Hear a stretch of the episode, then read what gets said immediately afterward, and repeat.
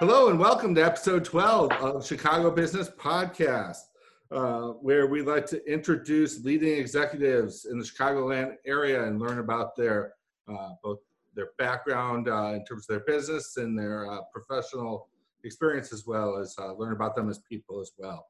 I am your host, Drew Sakula, and today we welcome Denise Casalino, an executive vice president with AECOM with responsibility for the Chicagoland market uh, amongst others. I'm sure we'll yeah we'll get into that.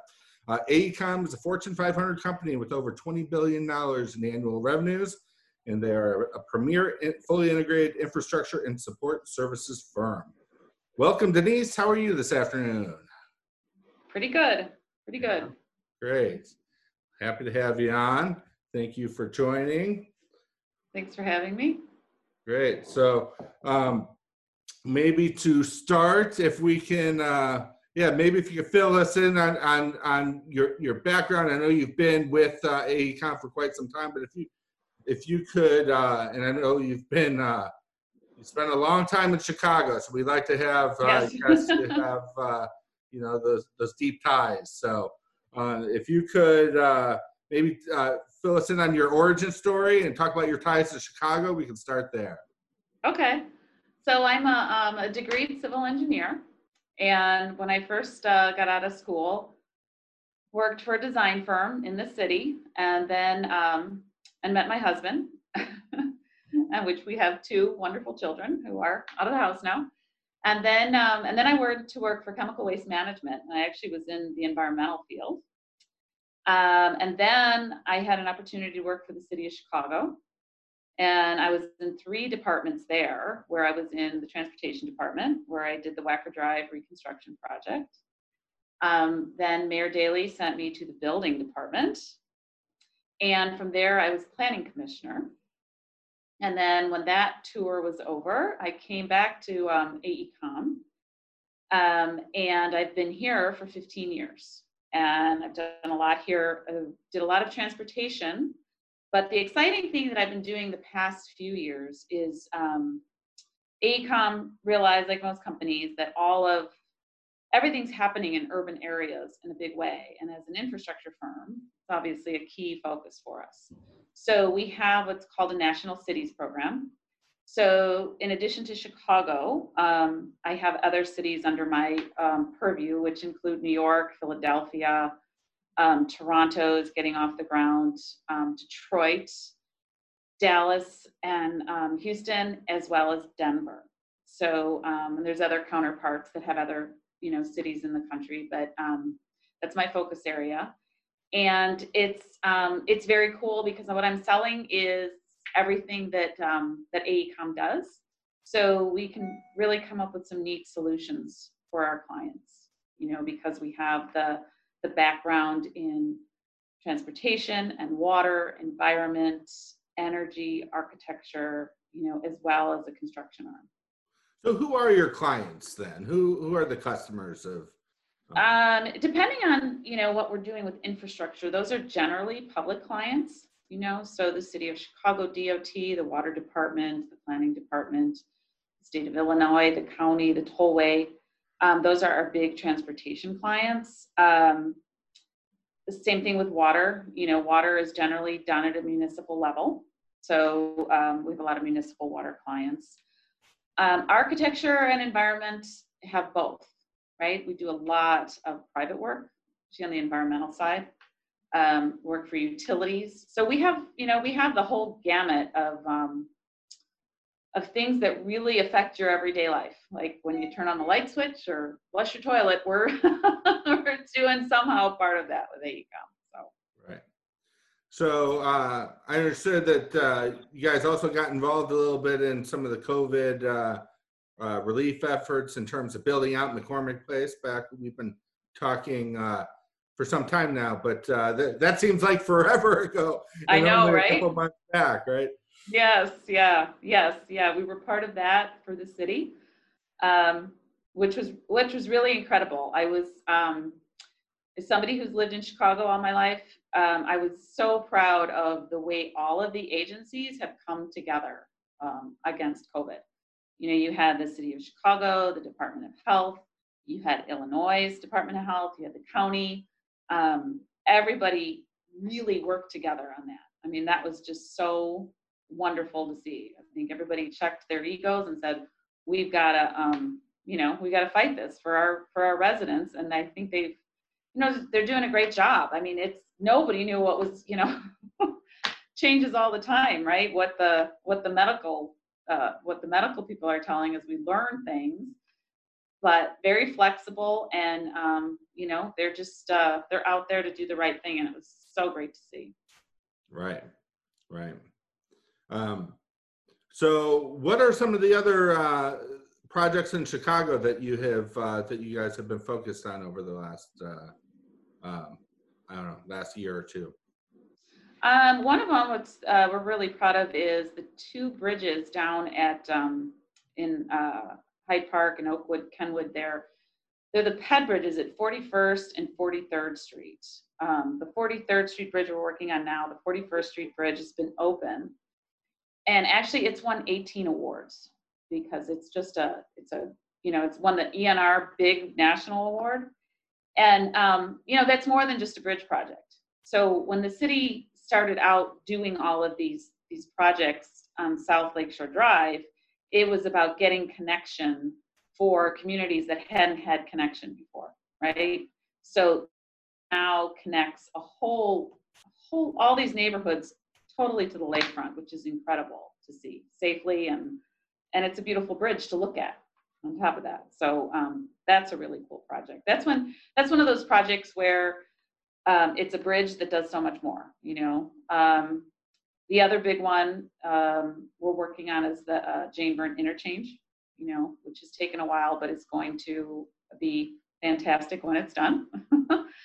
um, some previous stuff like that I was involved with is the runway 10C28C out at O'Hare, which is one of the um, one of the first Category Six runways here, which um, you know, the ultimate plan for O'Hare is to have the six parallel east-west runways. Um, so that's pretty cool because that's, um, you know, building at O'Hare is kind of like Wrigley Field, where you are right in a neighborhood, as you know, and it's, um, time, you know, space is really important. So you really have to coordinate and, you know, do things right to get that done. Right.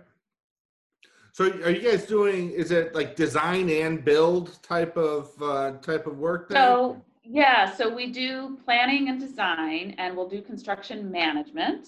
Okay, And then we do have a, a building arm here in Chicago, um, AECOM Hunt, which really um, plays in the vertical space. So um, they're one of the contractors who will be out at O'Hare for the new terminals.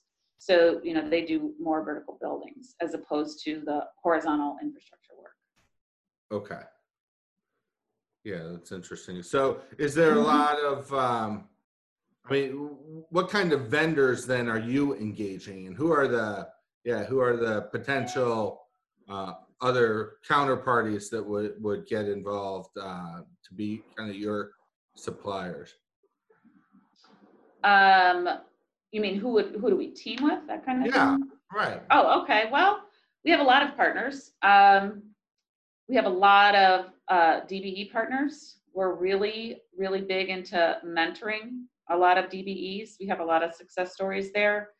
So, for instance, on um, another really cool job that we're proud of is 55 and Lakeshore Drive. Those bridges were really in rough shape. They're all curved steel structures. And we, um, Rubinos and Mesia, RME, we brought them along as one of our DBE partners. And prior to the start of the project, they were um, only qualified, um, they had an IDOT pre-qual just for simple bridges. And after working with us on that, they designed one of the curved steel structures. So now they have an additional qualification with the state from working with us. So we really love what, you know, the DBE program, we we dive into it to make it the most for our partners because they're there you know they're there to learn from us and that's what you know that's what we do that's what that's what we really consider a successful you know mentor protege project And what, I'm sorry, I'm not familiar with the acronym, the DBE. Can you? oh i'm sorry disadvantaged business enterprise Okay, right. so there's dbes and then there's uh, they call them minority business enterprises, MBE. The city uses MBE and WBE, um, women-owned business enterprises. Right. So are those, are those both considered part of DBE then? Yes, yeah. Yeah. Nice. Yeah, I know that there's uh, a certain amount of work uh, is kind of held for those purposes, and it's great that uh, we can kind of mentor some of those businesses along and help them uh, help them reach new heights along with uh, uh, with everyone out there. So. Um, so that's great. So bridges is a big uh, is a big deal um, for for rehabbing, and I think that there's you know, you get a fair amount of uh, complaints about that as well. What would you say the Yeah. state of kind of bridges are in Chicago? Is that one of the most urgent uh, areas of, or Yeah, look at well- prioritization? What what are your uh, what are your big uh, big big ticket items?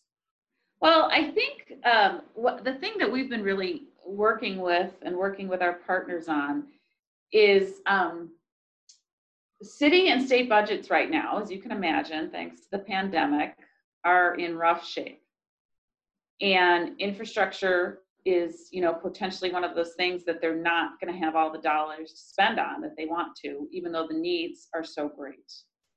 So um, last week we held an event um, with AECOM virtually. So this was with all of a with a bunch of our DBE partners, and we hosted it with um, RCC, which is um, Resilient Cities. So they are a um, a spinoff from the Hundred Resilient Cities that the Rockefeller Foundation did a couple of years ago. So what we did was we partnered with them. Um, we had one central with, uh, or um, I'm sorry, one Chicago fund with us, um, and then we had a bunch of our DBE partners. And what we did was we had a hackathon virtually, which is um, which is kind of fun. I don't know if you're, I mean, all of this virtual stuff now, thanks to the pandemic, you actually can have a whiteboard with stickies virtually, where everybody puts their ideas on the board, right? So we challenged the group and said, how can we recover even smarter with infrastructure? One, how can we spend the dollars better, right? And then two, how can we get more benefits about it? So instead of just paving, but you know, when you reconstruct the road, make sure you have fiber that addresses the digital divide. That's a big thing that came out of the pandemic. Um, do they want bike lanes? Do they want the road to be smarter, more, you know, better guidance on the road? And then on top of that, like the drainage, if you put in green infrastructure, can you also put permeable pavement that helps with um, health and fitness on empty lots in the city, let's say. So there's, so we, it was a great session. You know, we had our DBE partners, we had these other um, uh, civic partners. You know, there was some other ex-city people like me there, and we really brainstormed. We had three groups, so we're compiling kind of our comments to, you know, to talk to the city about it, to talk to the mayor's office about it now because it's budget season, to talk to, um, yeah, um, you know, op-eds to get the word out there that we're here to help cities figure out how to how to recover better with infrastructure. Because we feel as an industry you know we have this knowledge and we can help cities and states recover better through infrastructure we can be part of the solution Yeah, it's such a challenging time that we find ourselves in, it seems, because, you know, with things shut down, it's like the perfect time to get some some of these projects done. right uh, right We haven't the figured money? out exactly, yeah, what to do. And then from a resource perspective, we also have some available resources out there in terms of, it'd be great to put people to work, you know, but right trying to right. balance all those things is. uh, yes yeah yes i don't i don't envy the decisions they all have to make Right, right. And then not only that, but then try to get the state and federal folks. How how much how involved does the federal government get in the projects that uh, you guys get involved in? I guess all over the place, probably in some cases. Yeah, I mean, you know, pro- projects are funded, some are funded at the federal level and down, you know, the states or the city has to match. Some are funded at the state level and down. county level, you know, there's all different types of uh, uh, funding sources based on the type of project, you know, all those things. Yeah, seems like we're probably some uh, ways away from, uh, yeah, federal and, well, who knows? Who knows how far between federal and state officials being able to work together in a, in a cohesive manner, but, uh, you know, Right. probably, probably not in the next couple months, but who knows? after. Yeah. Yeah. who knows what the world's going to look like. So, all right. Uh, tell me a little bit about your uh, AECOM's workings with um, with kind of organized labor and and and with the with the trades. Um, that's not really, we don't really have direct, direct work that way. Um, uh, I mean, they're part of projects, but it's not something that we hire, you know? So our contracting arm does do, um, does do work that way, but they generally sub out the work, you know, so we don't, um, we don't own, we don't have the equipment and labor under AECOM, we sub that work out. Right. So that's how we do that. Mm-hmm. Okay. Um, and then from, um, I mean, cities, and you talked a little bit about being kind of urban focused. Is there, um, is there anything that you do outside of urban cores, or it, it's really? Oh, yeah. Yeah. No, we do. I mean, our offices are generally in all of the metropolitan areas, but we'll work statewide, you know, on projects connecting city to city for those, for those expressways, those, you know, some of that water stuff. Um, and I think, you know, fiber is gonna be the other big thing. This digital divide is a big deal. It's not only in urban areas, it is in rural areas as well. So that's gonna have to be solved. You know, the Yeah, that- pandemic really showed that. Yeah, I I guess I don't, I don't fully understand the, uh, the answer to that problem, because I've been out in, yeah, a number of different rural areas at different times. Um, and, you know, even, even like the satellite, a lot of people have satellite and stuff, and it's just, that's not all that reliable or fast or. or Right. good. Right. So, yeah, trying to, uh, there's disadvantaged communities, I guess, both the inner city and uh, out in the rural areas, but that, uh, getting the high speed access to everyone, you know, is, yeah, probably arguably the most important thing that we can do, right? Right, right. It is. It's it's, you know, it's a utility that is just as important as, as the others at this point. Yep. So what is, um, you know, how, how does AECOM then get, get involved in that? And what, what is, what is, uh, your role to play in there?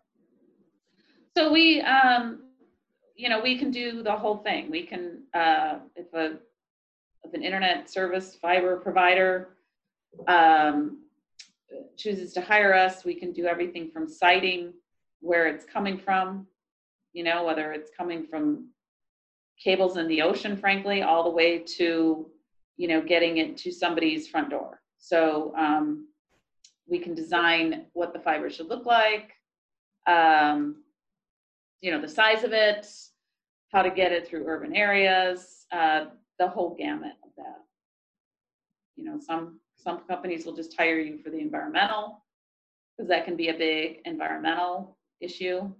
You know, where the fiber is gonna go through to get to wherever it has to get to. And then, um, and then once it gets into the city, you can imagine what it's like, you know, you open up any road in the city, there's everything in there, right? There's water, sewer, the other utilities, and now you want to add fiber to the mix. So it's, um, and everybody wants their degrees of separation as well as their security. So those are challenging ones. Yeah, I, you know, just having dug up some of my front yard because of a water main uh, break, I, I, I could feel for you there. It's like, Yeah, right? gas lines, and the next thing, Uh huh. Yep. but uh, yeah, in the middle of a city, it's uh, all that and more.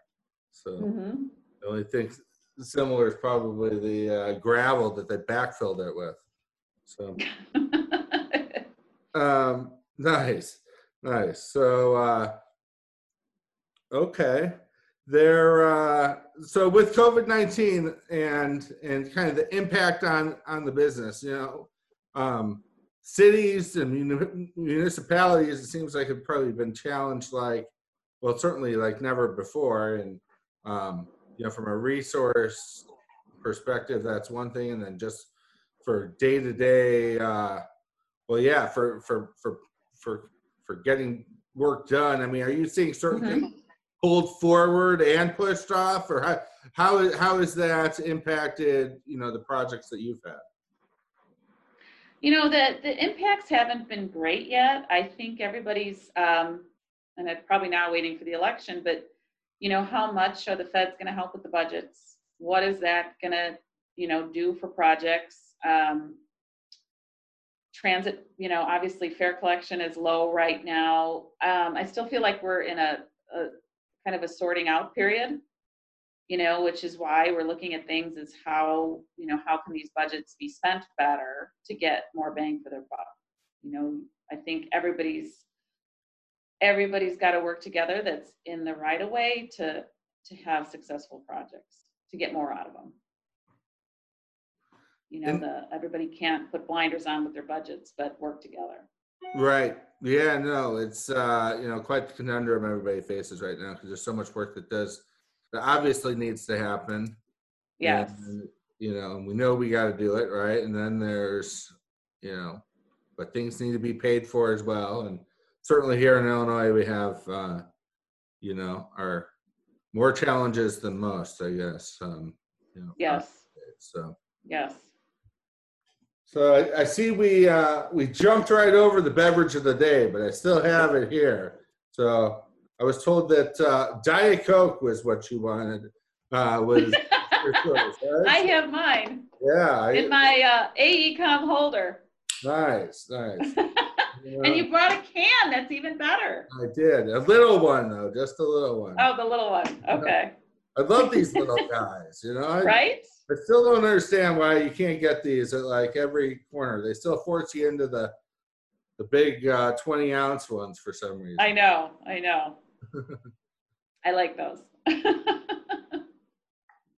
Oh, nice. So, uh, very good.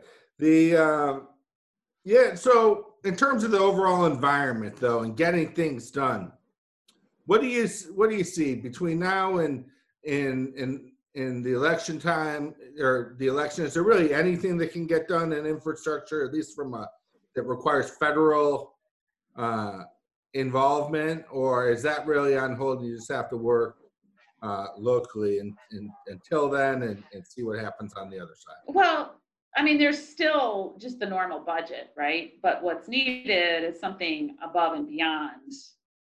You know, we need another, we need a new infrastructure bill passed at the federal level that would then match also, you know, what we've passed at the state level to really, you know, really do some big projects.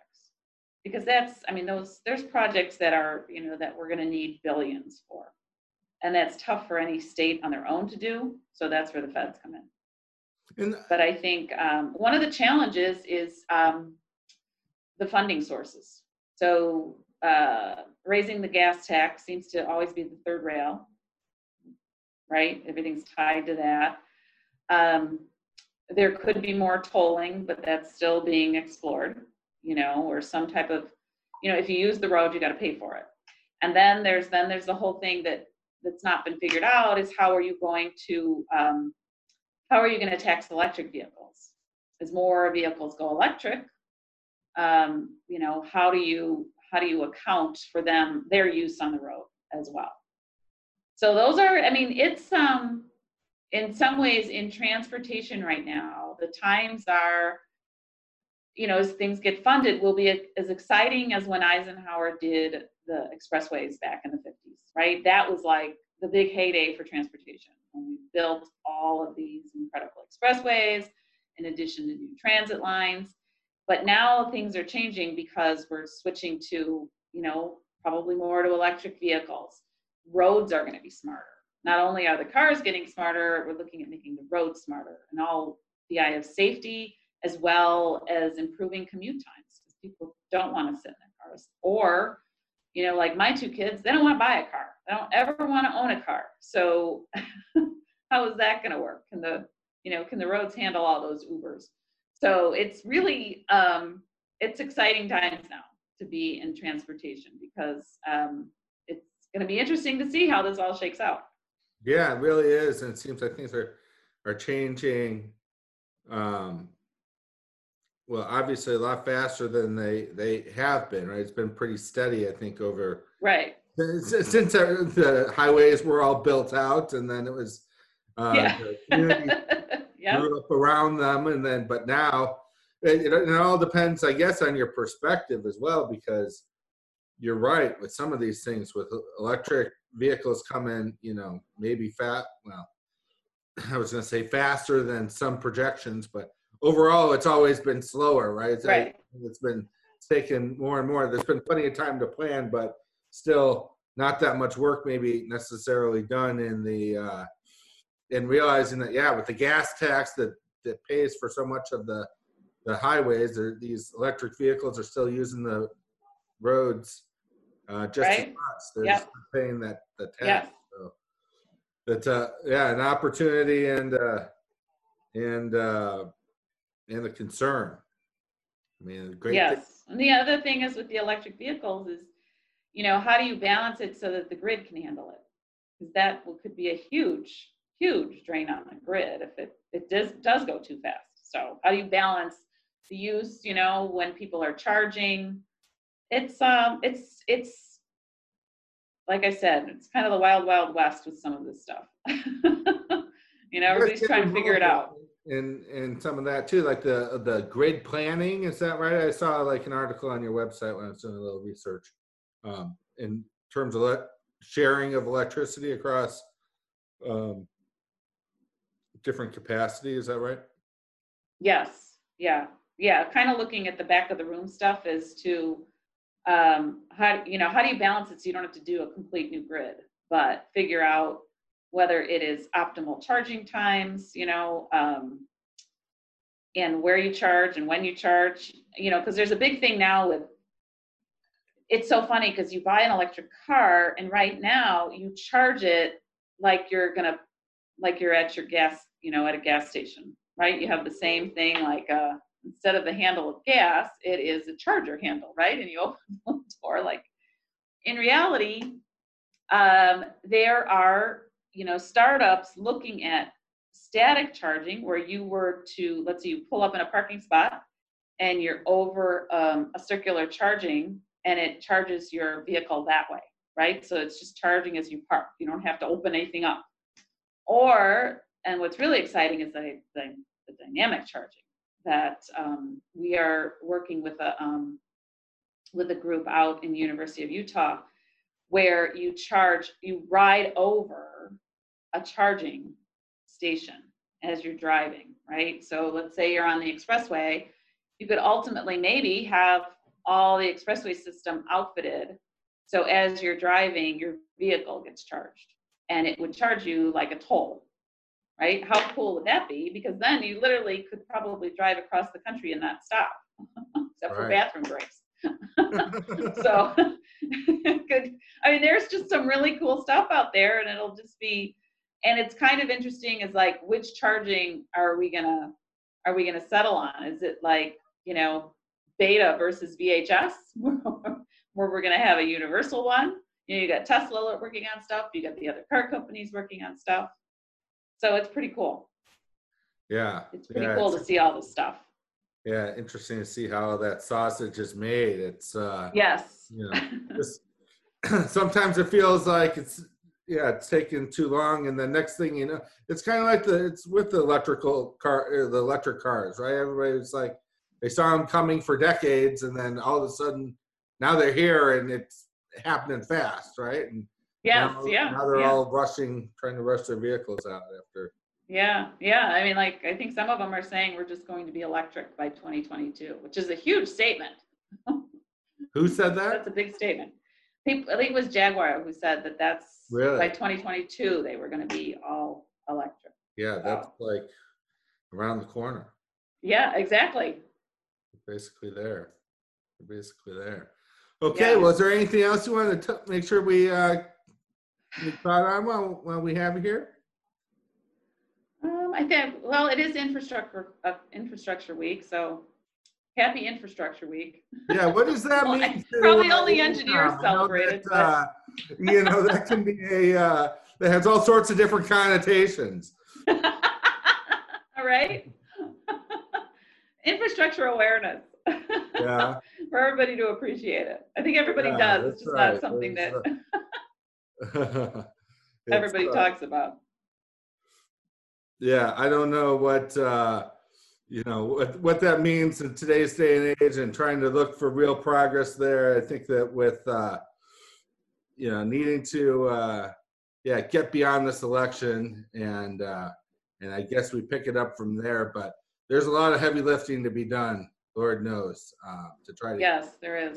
get the pieces in, in, in play. And, you know, hopefully it's not too much to ask to, to accomplish some big goals and for people to, to come together for the greater good. Um, because there's, uh, there's a lot of work that does need to be done. So, Mm-hmm.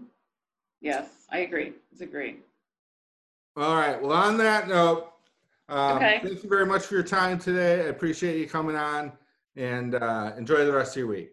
Okay, thank you. Take care.